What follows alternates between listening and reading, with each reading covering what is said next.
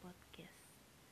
Ke depannya, aku bakal sharing mengenai cerita-cerita horor yang aku alami, mimpi horor, atau cerita horor yang pernah aku tahu. Episode pertama, aku akan bercerita mengenai kisahku sendiri di sebuah gedung tempat.